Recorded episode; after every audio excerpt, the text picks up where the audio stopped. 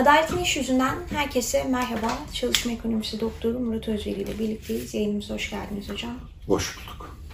Evet bu haftada 6 Şubat'tan bu yana yaşanan depremlerde e, özellikle deprem bölgelerinde e, işçilerin çalışma yaşamında karşı karşıya kaldığı e, kimi meseleleri konuşmaya devam edeceğiz. Şimdi ilk olarak şunu sormak istiyorum hocam. Maraş'ta dün bir iş yerinde malzemeleri çıkarmak için orada bulunan işçilerden biri yaşanan artçı deprem sonucu hayatını kaybetti. Dört işçi de yaralandı. Ee, anladığımız kadarıyla bu böyle devam edecek bir süreç. Çünkü artçı depremler devam ediyor. Bilim insanları uyarılarda bulunuyor. Şimdi bu durumun, böylesi durumların yaşanmaması için e, işten kaçınma hakkı nedir? İlk olarak bunu sormak istiyorum. Şimdi, önce genel kuralı koyalım istersen. İşçinin bir iş yerinde çalışması için öncelikle işverenin o iş yerini çalışmaya hazır hale getirmesi bir yükümlülük, bir borç. Eğer işveren iş yerini çalışılabilir hale getirmemişse o zaman işveren temerrüt ederiz teknik olarak. İşçi bu durumda çalışması gerekmiyordur.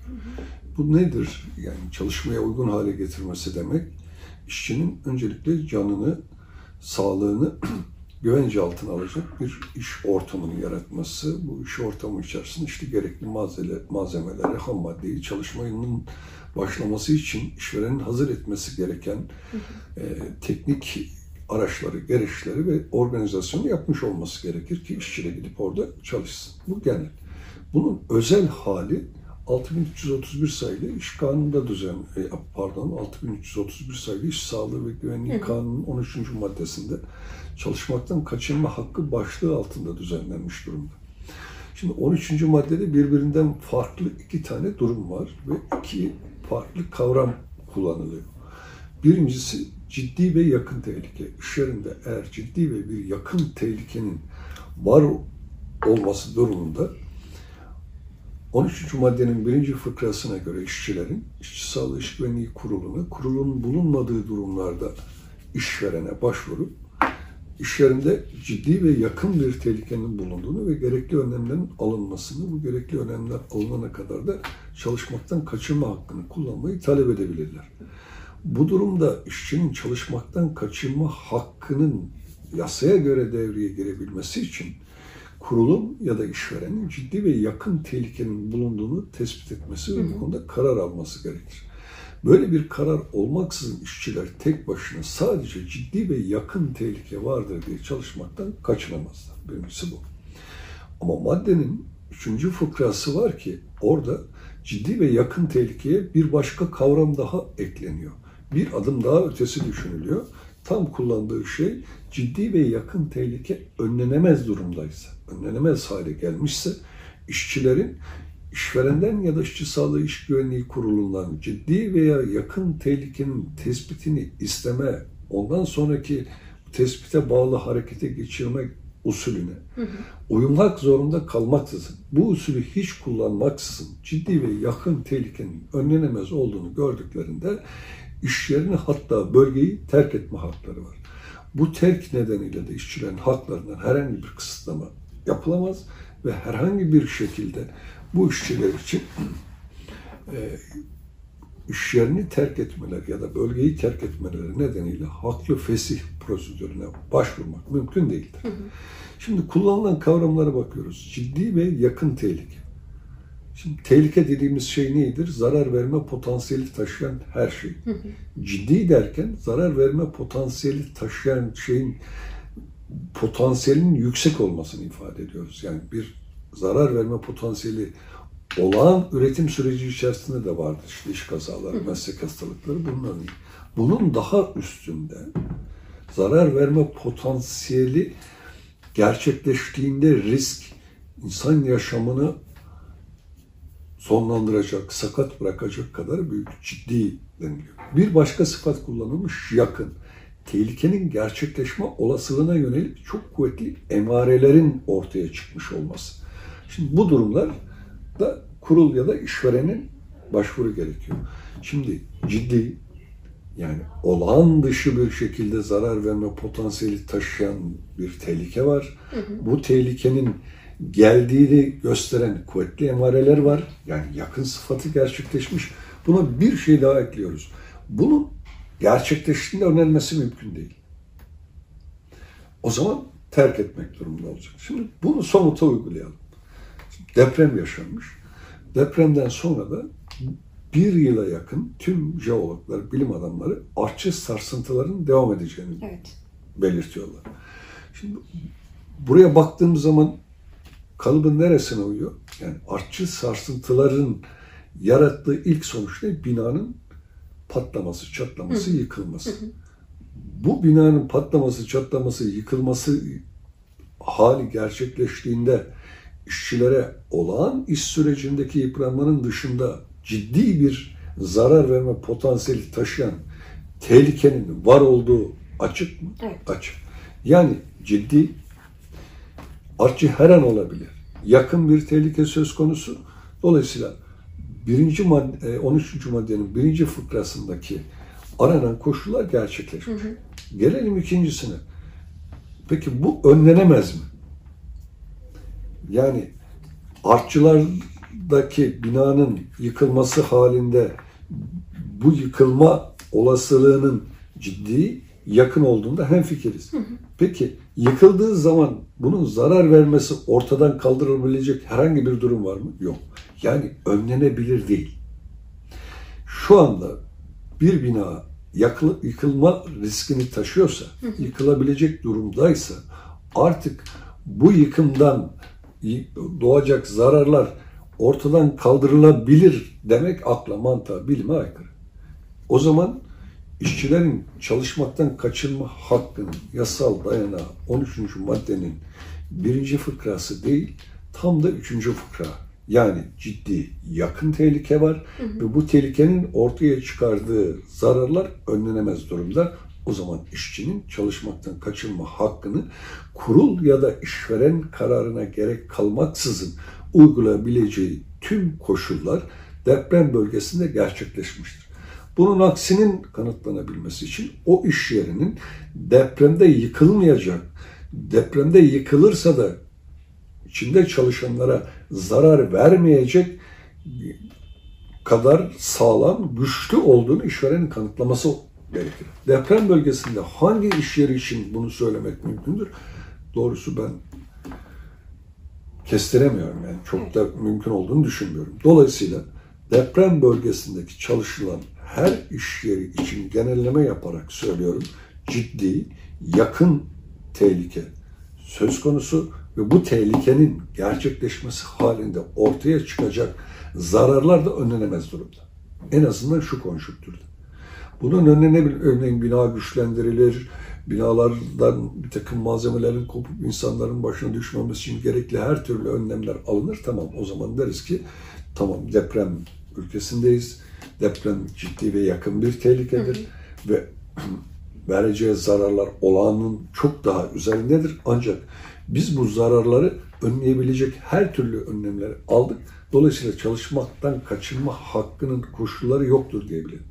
Bunun, bu koşulları yerine getirmeden deprem bölgesinde hasarlanmış binalara ki o hasar tespitinde ağır hasar işte hafif hasar vesaire deniliyor. Hafif hasar denilen binalar bile ne çöktü. Böyle bir gerçeklikle karşı karşıyayken bu tehlikenin önlenebilir olduğunu söylemek, ileri sürmek mümkün değildir diye düşünüyorum. Peki e, az önce söylediniz ama bunu açalım isterseniz. Şimdi çalışmaktan kaçınma hakkını kullanan işçinin hangi hakları var? Yani hangi hakları devam eder e, ya da sınırlandırılamaz? Tüm hakları devam eder. Çalışmaktan kaçındığı süre boyunca işveren ücret ödemek zorundadır. Bu süresinin kıdemden sayılır. Bu süreler çalışılmış gibi sayılır. Her- Herhangi bir hak kısıtlaması yapılamaz. Tamam. E, peki hocam şimdi aslında depremin hemen ardından çektiğimiz programda da konuşmuştuk ve sizin çeşitli önerileriniz vardı. E, ve geçtiğimiz günlerde de Cumhurbaşkanlığı'nın kararnamesiyle kısa çalışma ödeneğinden tutalım e, pek çok şeye kadar çalışma ve sosyal güvenlik alanında düzenlemeler yapıldı. E, özellikle kısa çalışma ödeneği kısmını sormak istiyorum. Şimdi nasıl uygulanıyor? Pandemi döneminde de yaşamıştık. Olması gereken ne? Şu andaki durum ne? Şimdi önce bir saptama yapalım. Zorlayıcı neden deprem? İşçi açısından da işveren açısından da Evet. zorlayıcı neden. Zorlayıcı nedenin şu anki var olan yasal sistemimiz içerisindeki hukuki sonucu iki tane. Eğer bir hafta süreyle işçi çalışmak istediği halde deprem nedeniyle iş yerine işveren çalışabilir hale getiremiyor ise bu işçiye iş kanunu 24. maddesine göre haklı nedenlerle iş sözleşmesini sona erdirme hakkı veriyor. Evet. Şimdi çalışmaktan kaçınma hakkını kullanırken işverenin yakın ciddi tehlikeye karşı önlem almaması da işçiye böyle bir fesih hakkı. Tersinden bakacak olursak eğer işveren çalışmaya hazır hale getirmiş ancak işçi evi yıkılmış, komşusu ölmüş, psikolojisi hazır değil ve çalışamıyor ise bu kez de işçi açısından zorlayıcı nedenlerle borcunu yerine getirmeme durumu olmuş demektir. Bizim yasal sistemimize göre bir haftalık süreyle işveren burada yine yarım ücret ödeyecek. Bir haftadan sonra fesih hakkı var. İşçi feshederse yasal sistem sadece kıdem tazminatı alır. İşveren feshederse şu anki yerleşik yargıtay kararlarına göre sadece kıdem tazminatını öder. Ancak ben burada ihbar tazminatında ödenmesi gerektiğine yönelik bir görüşü pandemi döneminde savunmuştum. Şimdi gelelim kısa çalışma ödeneğine. Covid'de yaşadık. Şimdi kısa çalışma ödeneğinde biliyorsunuz öncesi kısa çalışma öncesi prim ödeme gün sayısını Evet. doldurmuş olması lazım. 600 gün. Şimdi bir de Covid meselesi var şimdi. Covid ile birlikte kısa çalışma ödeneğinde 600 günü doldurmuş. Sonra Covid'de 450 güne dönüldü. Kısa çalışma ödeneğinden yararlanmışsa işçiler. Şimdi yeniden yararlanabilmeleri için Evet. iki tane koşul var. Ya yine 600 günlük prim günü doldurmuş olmaları lazım ki Covid'den depreme kadar bu süre henüz daha dolmadı. Ya da diyelim 450 günle sınırlandırırlarsa yani koşulu 450 gün koşulunu da doldurmamış olabilirler. Şimdi bu durumda ne olacak? Bu durumda var olan mevzuata yönelgelere göre doldurdukları tarihteki ücret üzerinden ancak kısa çalışma ödeneğini alabilecekler. Kısa çalışma ödeneği için de biliyorsunuz yine işverenin başvurmuş olması Evet. gerekiyor. İşveren açısından ve işçi açısından gerekli koşulların bir arada gerçekleşmiş olması gerekiyor. Kısa çalışma ödeneğinden önce yapılması gereken bence fesih yasağını getirmek. Fesih yasağını getirirken de şimdi deprem bölgesinde fesih yasağını getiriyorsunuz ama biraz önce de çalışmaktan kaçınma hakkını kullanıyoruz. Şimdi bu ikisi nasıl olacak? İşveren çalıştırmadığı, çalıştıramadığı deprem nedeniyle işçiye iş sözleşmesini sona erdirmeyecek mi? İşte sosyal politika dediğimiz şey buraya da devreye giriyor. Yani bunun tüm yükünü işverene de yıkamazsınız. İş, insanların canı pahasına çalışmasını da isteyemezsiniz. İşveren insanların canına, sağlığına zarar vermeyecek bir iş organizasyonunu yapmak durumunda. Bu organizasyonu yaparken de iş sözleşmesini ortadan kaldırmayacak, işçiyi de gelirsiz bırakmayacak önlemler alınması lazım. Bu önlemlerin maliyeti de genel bütçeden karşılanarak sosyal politika olarak devreye sokmamız gerekiyor. O zaman da diyeceğiz ki depremin kendisi bir sosyal risktir. Dolayısıyla bu riski biz sosyal güvenlik sistemi içerisinde çözüyoruz diyeceğiz. Çalıştırmadığı, çalıştıramadığı deprem nedeniyle işleri dümdüz olmuş olan işverene getirilen mali yükü de bu şekilde işçinin sırtından değil, işçiyi haklarından yoksun bırakarak değil, işçinin haklarını işveren üzerinden kamunun ödemesini sağlayarak gidermek ve yeniden ayağa kalkma sürecini de bu şekilde organize etmek gerekiyor. Evet. Ee, peki fesih yasağı dediniz. Pandemi döneminde de yaşamıştık. 25'e 1. maddenin ikinci e, bendi e, korunmuştu. Şimdi bu durumda da korunacağı e, görülüyor. Ne diyorsunuz buraya dair? Pandemi dönemindeki söylediklerimizin hepsini bir kez daha anımsamakta yarar var. Şimdi yapılan şeyi tercüme edelim. Ne yapıldı? Tazminatlı işten çıkarma yasaklandı. Tazminatsız işten çıkartmanın önü açıldı. Yani 25-2 dediğimiz zaman bunun tercümesi bu. İşverene tazminatsız işten çıkarma hakkı veren ahlak, iyi niyet kurallarına aykırı ve benzeri bir durumun gerçekleşmesi halinde işveren yasakla bağlı değil. Birincisi bu. Peki böyle bir nedenin olup olmadığını kim belirleyecek, kim ileri sürecek? Tabii ki işveren var olan sistemde. İşveren böyle bir neden vardır dediği andan itibaren fesih yasağına bağlı kalmaksızın işçiyi işten çıkartabilecek. Dolayısıyla da tazminatsız işten çıkartmalar hızla artacak.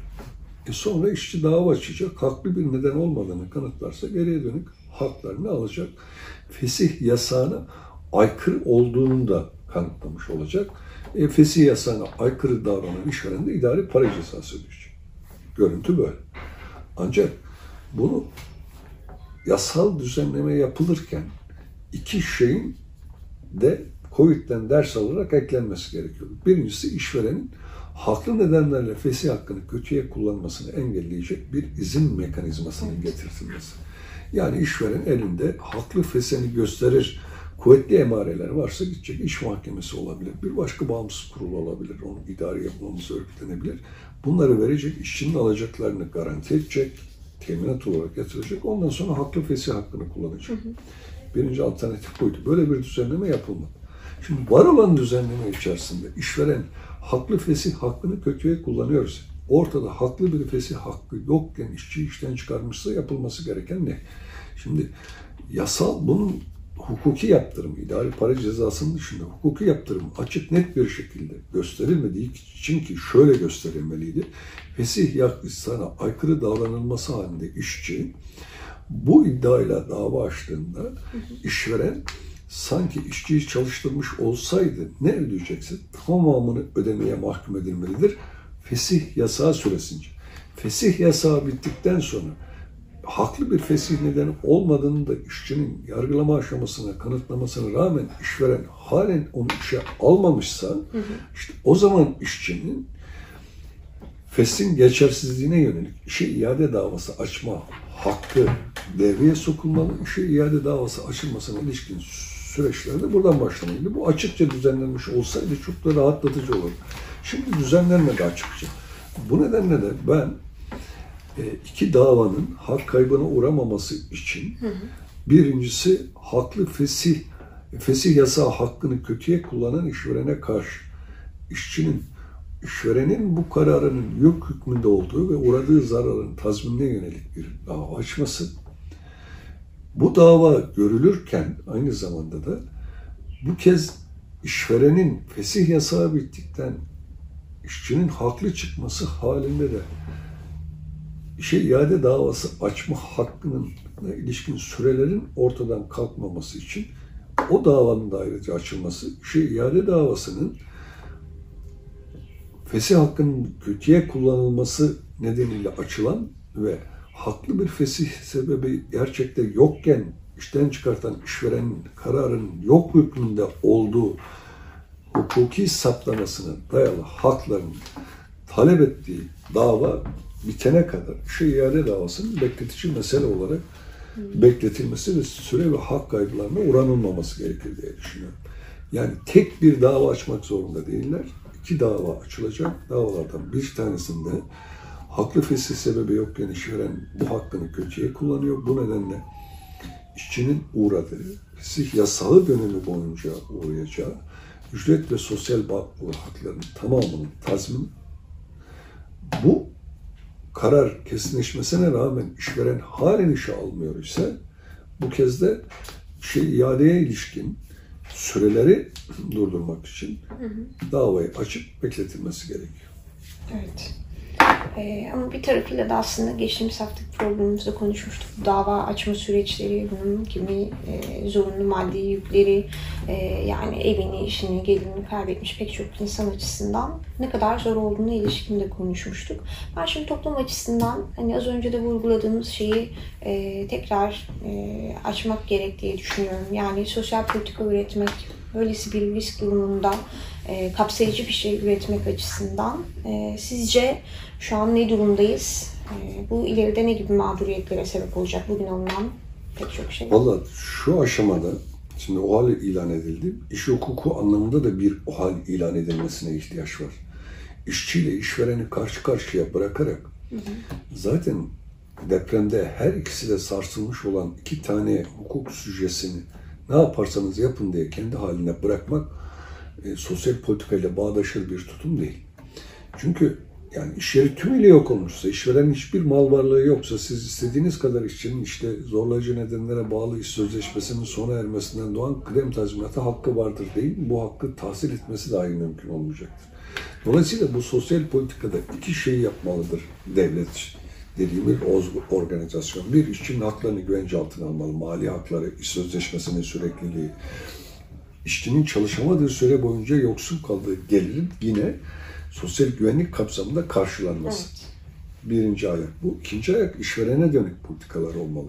İşvereni yeniden ayağa kaldıracak bir takım politikalar, işvereni yeniden canlandıracak politikalar, teşvikler, belli bir süre enerji, e, elektrik vesaire girdilerin ücretsiz karşılanması, vergi muafiyeti getirilmesi gibi tabii ki bunun üretime dönük kullanılması koşuluyla. Yani bir tarafıyla işvereni garanti altına alacak. İşveren eğer ayağa kalkamıyor ise işverenin getirdiği yükümlülüklerini en azından işverenin mal varlığıyla karşılanmayan kısmını da işçiler açısından garanti altına alacak bir politika izlemek zorunda. İşçiyle işvereni karşı karşıya getirirseniz birer haftalık sürelerimiz var. Birer haftalık sürelerden sonra iş sözleşmesini işçi ya da işveren ortadan kaldırır. Alabiliyorsan alır dersin. Deprem bölgesinden iyi ne kadar alacağını şaibeli hale gelir. Gerçekten bu insanların ikinci bir mağduriyet yaşatmayacaksak, depremde yaşadıklarının ötesinde bir mağduriyet yaşatmayacaksak o zaman deprem bir sosyal risktir. Sosyal güvenlik sistemi içerisinde karşılanacaktır. İşçi hani diyorlar ya işvereni korumamız lazım. İşvereni koruyarak işçiyi korumamız lazım denilen şey tam da yapacakları zaman budur. Bunun bedeli işçinin haklarını kısıtlamak ya da ortadan kaldırmak olmadan işvereni ayağa kaldırabilecek tüm teşvikler devreye sokulabilmeli. Gerekirse işverenin işçiye karşı olan kimi borçları devlet tarafından üstlenilmeli ve bu garanti kapsamı içerisinde götürülmeli. İşveren ileriye dönük gerekirse borçlandırılmalı. İşçiye devletin ödediğini işverenin ileride devlete tekrar ama belli koşullarda ve kolaylaştırılmış koşullarda ödenmesi gibi bir takım politikalarla işveren ayağa kaldırılmalı ama işveren ayağa kaldırılırken karşılaşılan, yapılan zorunlu giderlerin bu işin maliyetinin de işçiye yansıtılmadan işçinin işini, gelirini ve sağlığını koruyabilecek bir bütünsellikte devlet devreye girmeli. İşçiyle işvereni karşı karşıya getirmeden bu süreci her ikisinin haklarını da kollayarak yürütebilmeli. Sosyal politika böyle olur. Sosyal politikanın varlığı budur.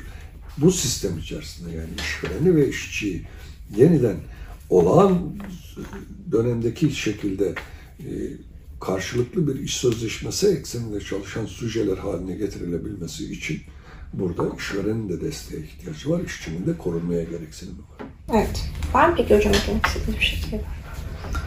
İşimiz çok zor ve yine tabii bu gereklilikleri devletin yapacağından ben çok da emin değilim.